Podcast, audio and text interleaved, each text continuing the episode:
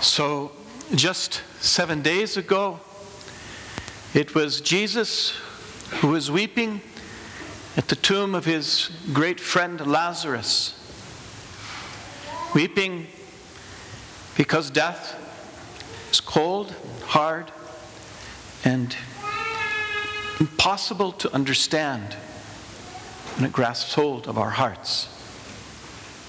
Now, seven days later, it is we who are weeping at the tomb of Jesus. No less easy to understand.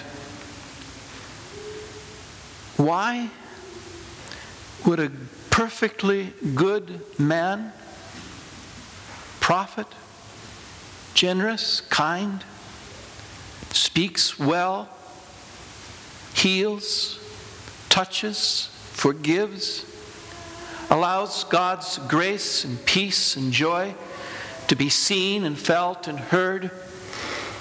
Why would we human beings have treated him this way? With spittle and whips, nails, and a cold, hard tomb for all eternity.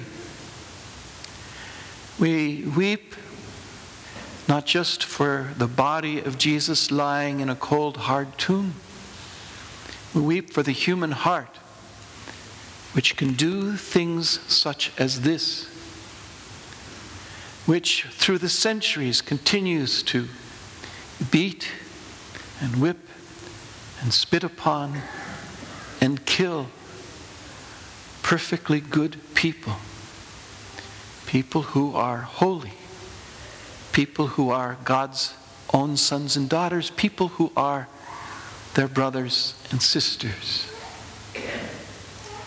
There's no good explanation for the hardness of the human heart or the evil it can cook up even against the best, the brightest, and the holiest, and the most godly among us.